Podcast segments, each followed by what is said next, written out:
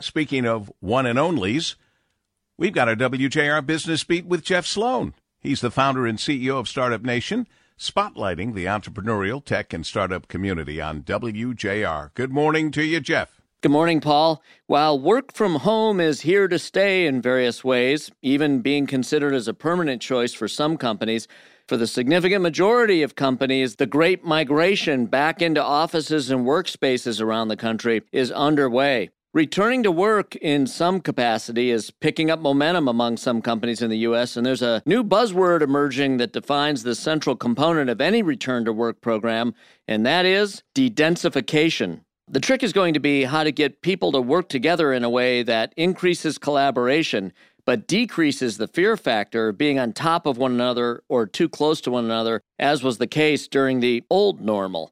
Now, there is one thing we can be certain of. What was in vogue just before the pandemic hit, the concept of having an open floor plan, is now going by the wayside. Companies are having to rethink the merits of that now, and at a minimum, companies are having to do extensive retooling of existing space to meet these requirements.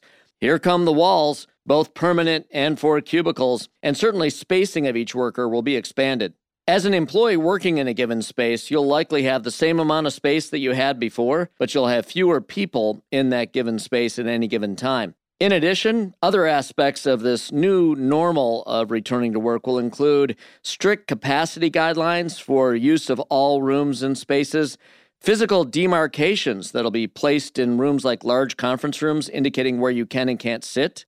Temporary dividers that will be erected to keep people intentionally apart from one another. And there are even conversations around getting rid of the idea of a centralized headquarters and going with a series of satellite smaller offices instead the new normal is being shaped by pressures associated with the COVID crisis, and business owners and employees alike are facing the challenge of trying to navigate how to have people safely in a space together in order to optimize productivity and yet at the same time ensure everyone's safety. To achieve this, get ready for the great coming de densification of the American office workspace.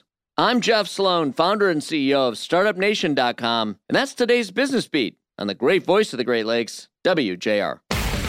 This segment brought to you by Dell Technologies.